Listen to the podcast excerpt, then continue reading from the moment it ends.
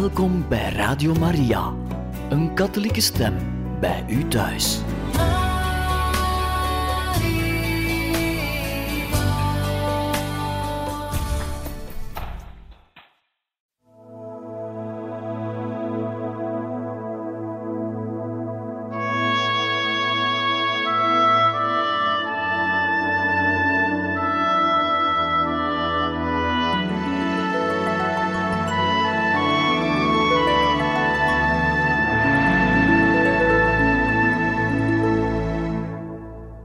Beste luisteraars van Radio Maria, welkom in het programma Heiligen Getuigen.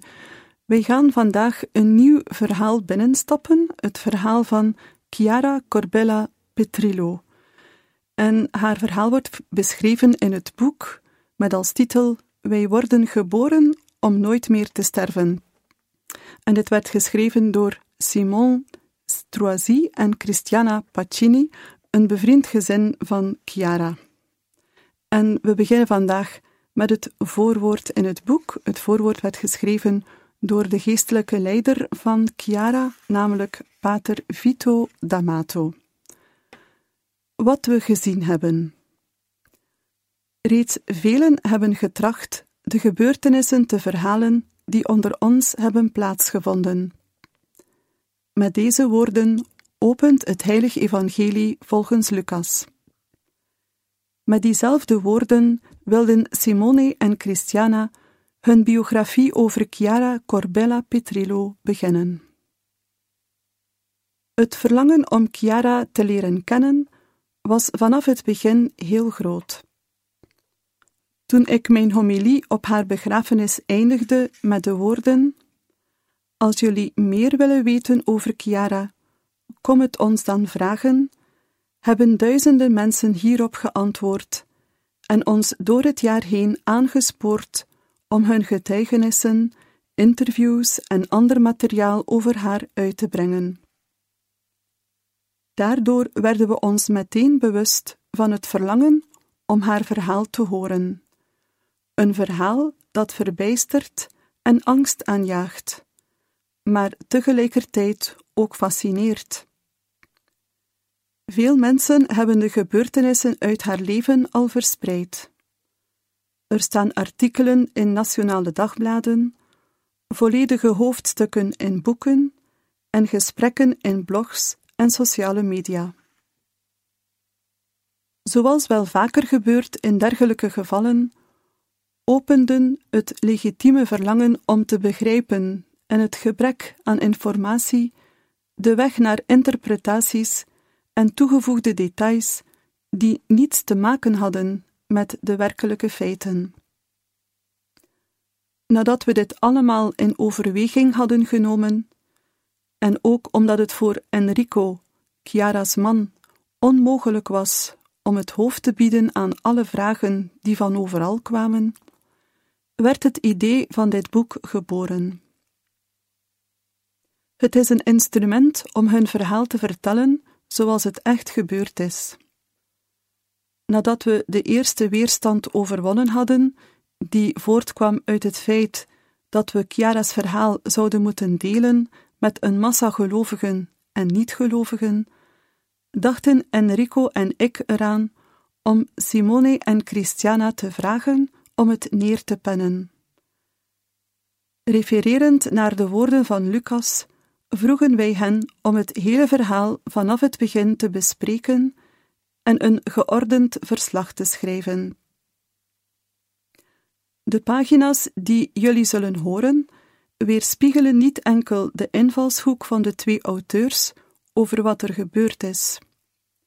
De nauwkeurigheid waarmee Simone de herinneringen verzamelde van familieleden en vrienden die van dichtbij getuigen waren van alle gebeurtenissen in Chiara's leven, maakt van dit boek een getuigenis van geloof, van een gedeelte van de kerk dat spreekt over eeuwig leven.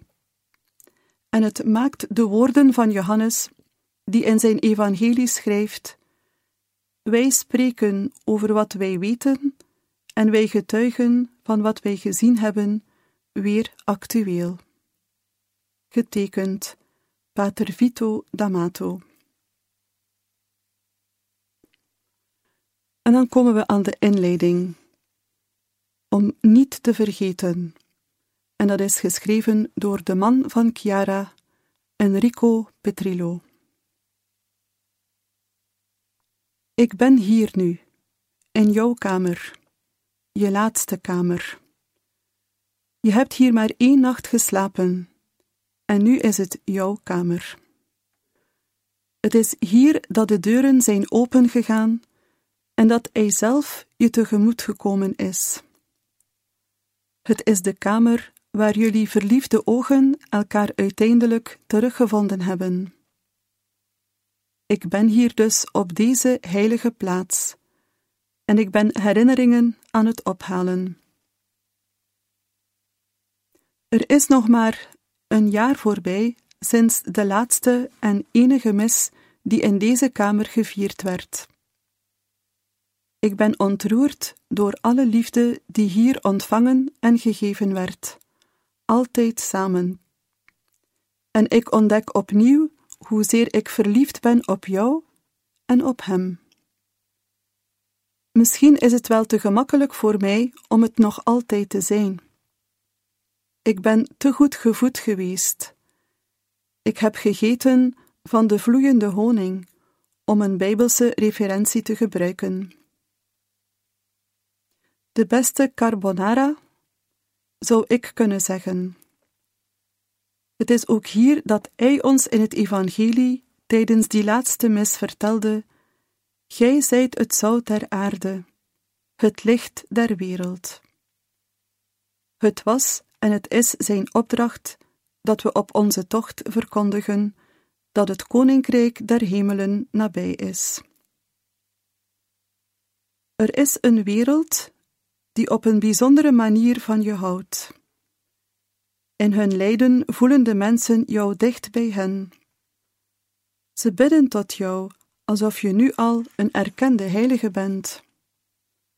Ik zou het wat willen afzwakken, ook al twijfel ik er niet aan dat je er wel een bent. Je vreugde lijkt de imprimatur van de Heer, als het ware om te zeggen: Hier ben ik langsgekomen, dit is mijn plaats. Weet je, schatje, onze liefde gaat verder met kinderen voortbrengen. Pater Vito maakte mij daarvan bewust. We hebben er zoveel dat ik hun namen zelfs niet allemaal kan onthouden. Het zijn geen kinderen van ons vlees en bloed, maar het zijn kinderen in de Heer. Ik hoop dat Francesco mij zal vergeven dat ik je geschenk voor hem geopend heb, de brief die je schreef voor zijn verjaardag. Ik heb er ook een stukje van geschreven, en ik denk dat ik het moet delen met die kinderen die wat verder weg zijn. Ik hoop dat ik mij niet vergist heb. Ik denk niet dat ik daardoor Francie jouw liefde ontzegd heb, want hij blijft het kind van jouw vlees en bloed. Weet je, er zijn ook mensen in deze wereld die liever hadden dat je er nooit geweest was, want het is niet gemakkelijk om via jou door God bekeken te worden. In je ogen, in je verband, in je lach.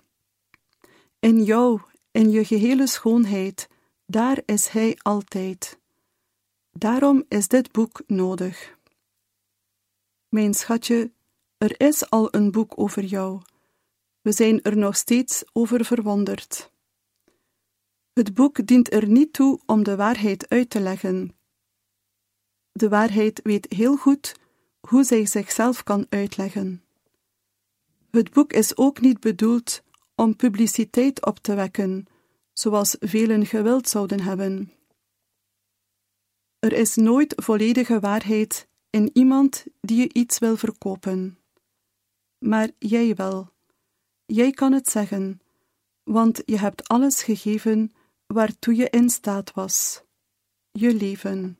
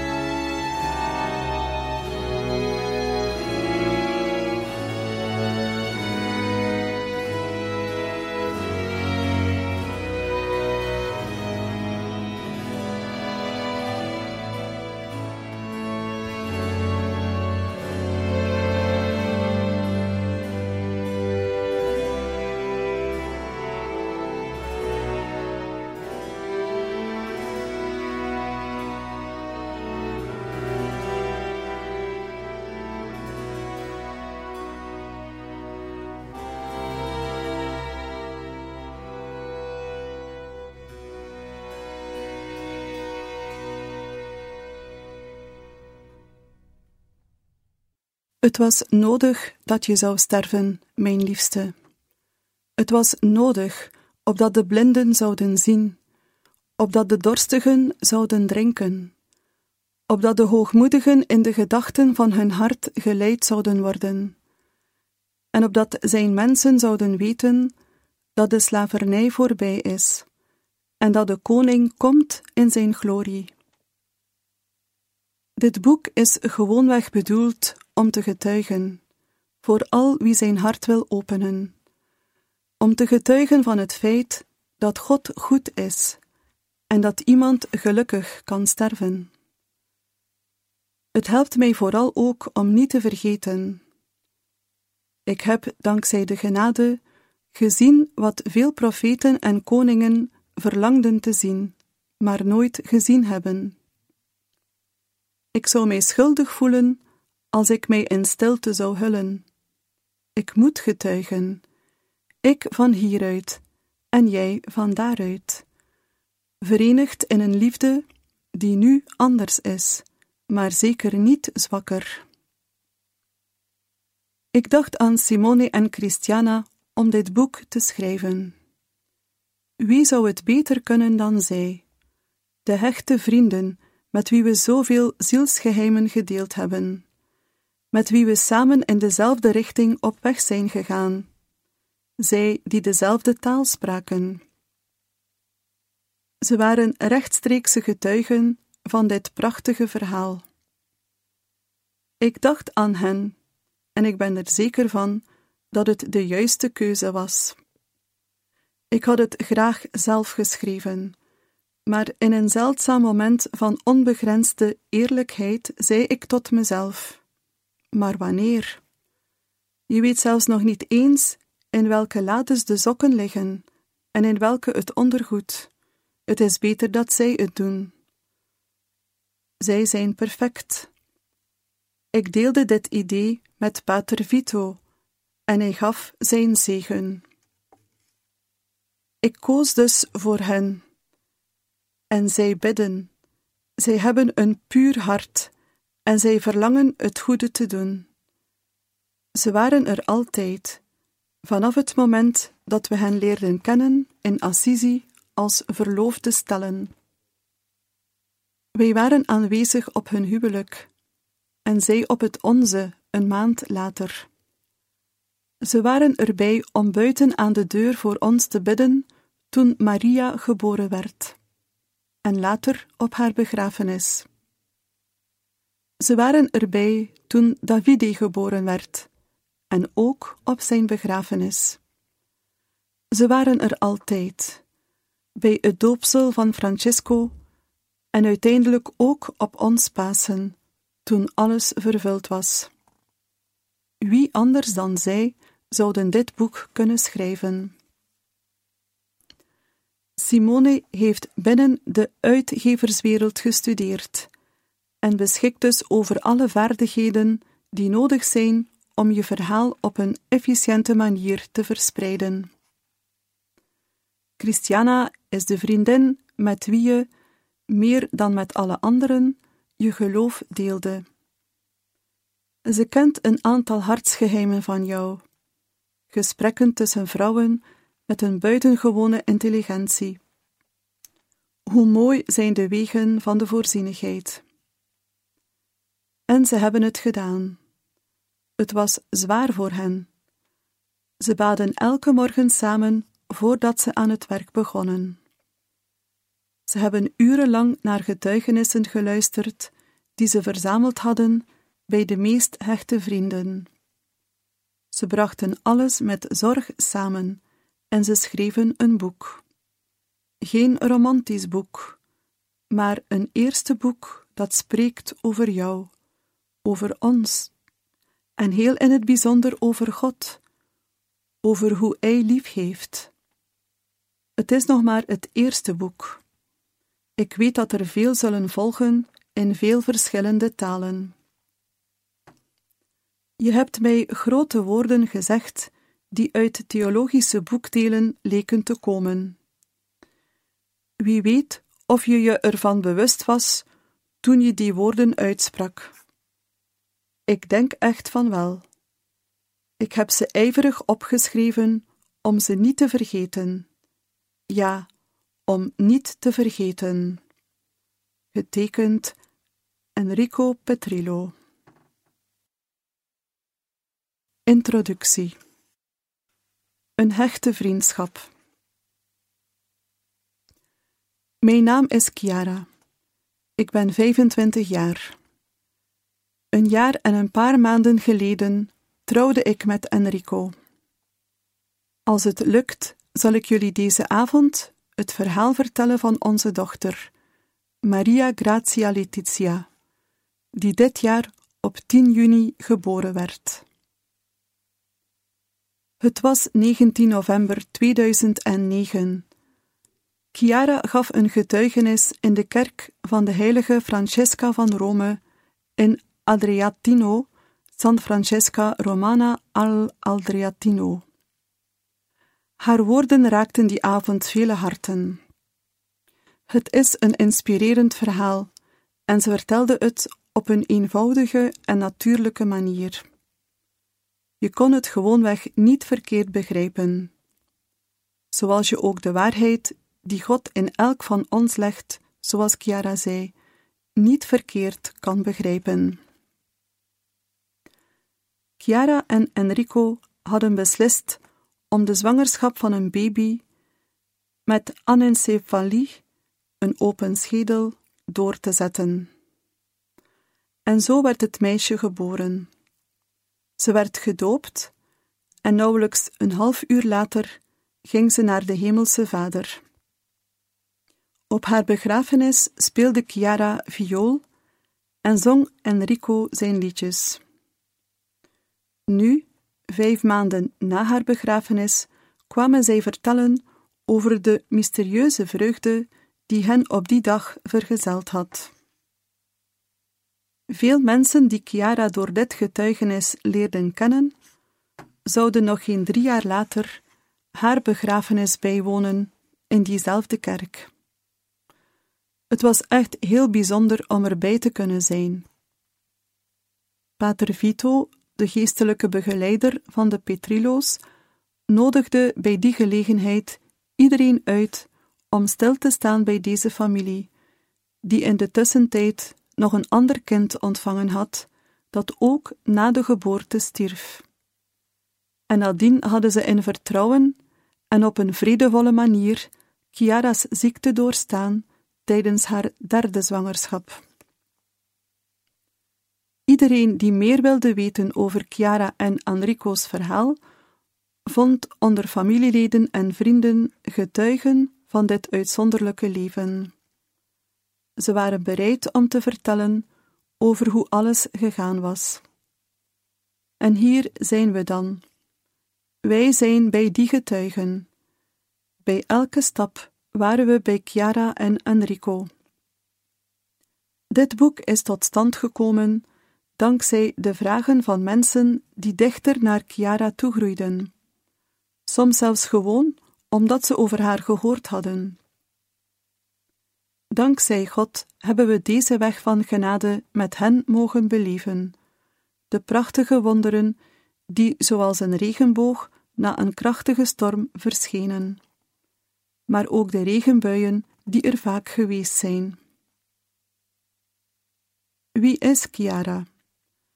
Waarom wordt er zoveel aandacht aan haar geschonken? Wat heeft zij gedaan? Op het eerste zicht is dit een dramatisch verhaal over een moeder die sterft aan een tumor en haar echtgenoot en kind alleen achterlaat. Het zou een verhaal kunnen zijn zoals vele andere. Maar toch is er in dit verhaal iets dat niet strookt. Alles werd in vreugde beleefd en is leven geworden voor anderen. Net als een kind dat de geur volgt van een versgebakken taart, zo hebben ook veel mensen het parfum van dit getrouwde stel gevolgd die in het lijden hun dans herkend hebben. Ze bleven glimlachen toen ze zware beproevingen ondergingen, en ze hebben samen een geluk ontdekt waartoe we eigenlijk allemaal geroepen zijn. Het is een bedwelmende geur die je van achteren vastgrijpt, zelfs als je je er aanvankelijk angstig tegen wilde verzetten. Wie of wat heeft Chiara ertoe gebracht om op die manier te sterven? We hebben geluisterd naar die ene, die op een unieke manier van haar gehouden heeft, sterker dan elke storm. We hebben alle momenten die de Heer ons met haar liet delen, in ons geheugen opgeslagen. Want dit verhaal heeft een boodschap. Het is een sterke en geloofwaardige verkondiging van iets dat 2000 jaar geleden plaatsvond en sindsdien elke dag opnieuw gebeurt. Aan allen echter die hem wel aanvaarden, gaf hij het vermogen om kinderen van God te worden. Een persoon sterft zoals hij geleefd heeft. Chiara stierf op wonderbaarlijke wijze, lachend in het aanschijn van de dood. Ze was meer dan sereen, ze was gelukkig. Naast haar staan betekende een kind van God zien leven en sterven.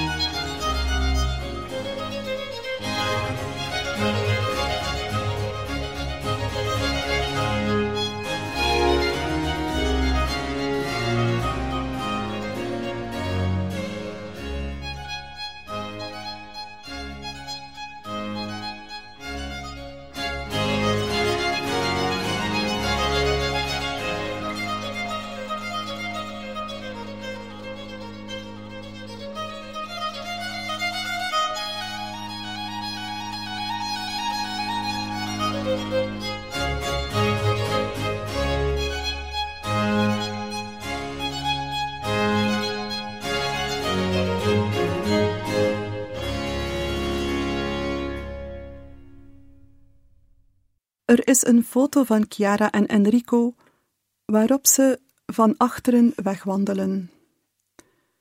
De armen over elkaar geslagen. We namen de foto op 4 april 2012, nog geen uur na het vonnis van de dokters. We liepen op een van de bruggen die uitkijkt op het eilandje Tiberina, Isola Tiberina, en op de Fatebene Fratelli, het ziekenhuis in Rome dat Chiara en Enrico voor de zoveelste keer op dezelfde manier verlieten, elkaar omarmend. Zoals altijd waren we, zonder het te weten, op het juiste moment in het ziekenhuis aangekomen. Terwijl we hen achterna wandelden met Francesco in de draagzak, draaiden Chiara en Enrico zich op een bepaald moment om, ze vouwden hun handen alsof het pistolen waren en deden alsof ze Francesco neerschoten, terwijl ze bij elke slag boem boem zeiden. Francesco lachte en spartelde. Hij was tien maanden oud. We vergezelden hen tot aan de auto, die in de Lungo Tevere, de boulevard langs de rivier de Tiber in Rome geparkeerd stond. We omhelzen elkaar in tranen. Zelfs die gelegenheid om lief te hebben, had Chiara niet aan zich voorbij laten gaan. We bouwden met hen een eenvoudige en diepe vriendschap op in Assisi. We kenden elkaar al, maar in de schaduw van de Porciuncola, een kapel in de basiliek van Santa Maria degli Angeli. En we zijn broers en zussen geworden. Het was mooi om onze weg samen te gaan.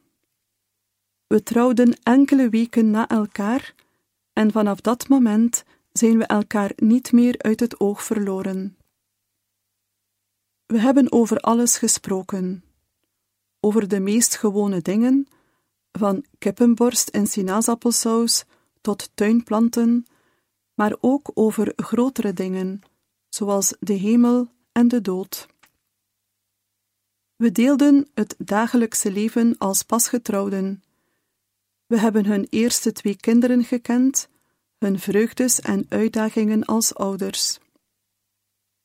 Kort nadat ze het nieuws over Francesco bekendgemaakt hadden, kwam de ziekte hun leven binnengewandeld. En hebben we met eigen ogen gezien dat het leven echt de dood overwint. We hebben volledige dagen al pratend doorgebracht. We hebben elkaar grote levensvragen gesteld en samen gehoopt. Zoals bergbeklimmers wandelden we aan een touw, altijd klaar om de ander naar boven te trekken wanneer hij het moeilijk had. Wij waren toeschouwers en hoofdrolspelers bij elke gebeurtenis in hun leven. Vaak hebben we met Chiara naar het waarom gevraagd. Misschien ontdekken we het antwoord pas wanneer wij sterven, wanneer de liefde ons alles zal uitleggen. Dicht bij hen was het helemaal niet moeilijk om in het eeuwige leven te geloven. Het leek alsof je het al kon aanraken. Je merkte dat je er al in ondergedompeld was. Een van de grootste geschenken die ze ons gegeven hebben, is dat ze ons getoond hebben dat we alleen maar vandaag hebben. En in dit nu kan je gelukkig zijn, veel meer dan je je kan voorstellen. Het is in de gewone dingen van elke dag dat het buitengewone van God kan binnenkomen. En Enrico en Chiara hebben op bewonderenswaardige wijze geleerd om plaats te maken voor de genade, die jou heel graag de wonderen wil tonen waartoe ze in staat is. Het is fout te denken dat dit privilege enkel voor het gezin Petrillo voorbehouden is of te geloven dat zij speciaal zouden zijn. God is juist de Vader van ons allemaal, op dezelfde manier. Terwijl we naar hen keken, hebben wij heel vaak gedacht dat ook wij ons kruis kunnen dragen als God ons op deze manier helpt. Hun huwelijk was de basis van alles. De genade heeft zich in dit sacrament vermenigvuldigd. Voor onze ogen werden ze als het ware een altaar. We hebben hen stap voor stap alles zien toe teruggeven. Maria Grazia Letizia en Davide Giovanni, de kleine Francesco, hun plannen als jong stel, maar vooral ook hun liefde, wat het moeilijkste was. We herinneren ons geen enkele dag van wanhoop. Meer zelfs, hun vreugde groeide alleen maar. Ze zagen in alles een geschenk, en ze waren zo wijs dat ze begrepen dat deze aarde ons vaderland niet is en dat wij het eindpunt niet zijn. Intussen veranderden ook onze smaakpapillen. Wat bitter leek voor mij, veranderde in zoetheid naar ziel en lichaam. Het lichaam is gemaakt om lief te hebben. Dat is zijn doel. Het is via het lichaam dat het kwade, de frustratie en de pijn in onze levensdagen tot ons komen. Maar het goede nieuws is dat juist door een ander lichaam, lichaam met een hoofdletter, ons troost en redding tegemoet komen. Met hun verhaal hebben Chiara en Enrico ons dit getoond. Ze hebben het huwelijk als een veilige weg naar heiligheid beleefd. Ze hebben hun roeping ten volle geleefd. Als het woord wonder geïnterpreteerd wordt als een fysieke genezing, dan staan in dit boek geen wonderen. Er is geen genezing. Het wonder waarover wij vertellen is van een andere soort. Het is een ontwapenende vreugde, eenvoudig en openhartig, een schat om te ontdekken. De volmaakte vreugde van Franciscus van Assisi, of de mysterieuze vreugde, zoals Enrico zou zeggen, die het slechte in het goede verandert, die je hart en je horizon verbreedt. Ontdekken dat je geliefd bent, is het centrum van ons hele bestaan. Enkel als wij vol zijn van deze totale en uitzinnige liefde, kunnen we op onze beurt geleidelijk aan groeien en liefhebben. Dit geleidelijk aan groeien op onze weg is een teken van de oneindige zachtheid van God. De Heer had een speciale pedagogie uitgestippeld voor onze vrienden, een weg van rijpheid en liefde. Maria Grazia Letizia bijstaan tot aan haar geboorte in de hemel was slechts het eerste van de kleine haalbare stapjes waarover Chiara sprak. De kleine haalbare stapjes zijn de stapjes die samen ons verhaal vormen, zegt Enrico. Eerst hebben we een eerste kindje begeleid tot aan de eeuwigheid, daarna een ander. Daarna was Chiara uiteindelijk zwanger van een gezond en prachtig kind. Vervolgens was er de ontdekking dat Chiara een tumor had. En daarna ontdekten we dat we moesten wachten. Daarna kwamen de behandelingen, de therapieën. Maar ondanks alles waren hun gezichten altijd zonnig, vredig, glimlachend. En altijd met een authentieke glimlach. Van buitenaf gezien boezemen al deze beproevingen ons angst in. We denken dat wij niet zouden kunnen omgaan met gelijkaardige beproevingen. Maar bij elke stap worden wij vergezeld door de nodige genade. Chiara werd heel kwaad wanneer mensen haar de een of andere speciale gave toekenden of een eigen heldhaftigheid die haar toeliet om met die uitdagingen om te gaan. Ze zei vaak dat zij van nature angstig was. Ze vertelde glimlachend dat ze er op school nooit in geslaagd was om vrijwillig naar een mondelinge test te gaan, zelfs als ze goed voorbereid was, omdat ze zo bang was. Zij herhaalde altijd dat wanneer zij het kon, iedereen het kon. De kracht zit in ruimte scheppen, vertrouwen, echt geloven dat God goed is en dat Hij enkel wonderlijke dingen in gedachten heeft. Beste luisteraars van Radio Maria, wij beëindigen hier voor vandaag het voorlezen uit het boek Wij worden geboren om nooit meer te sterven, het verhaal van Chiara Corbella Petrillo. Wij danken u heel hartelijk voor het luisteren en graag tot een volgende keer.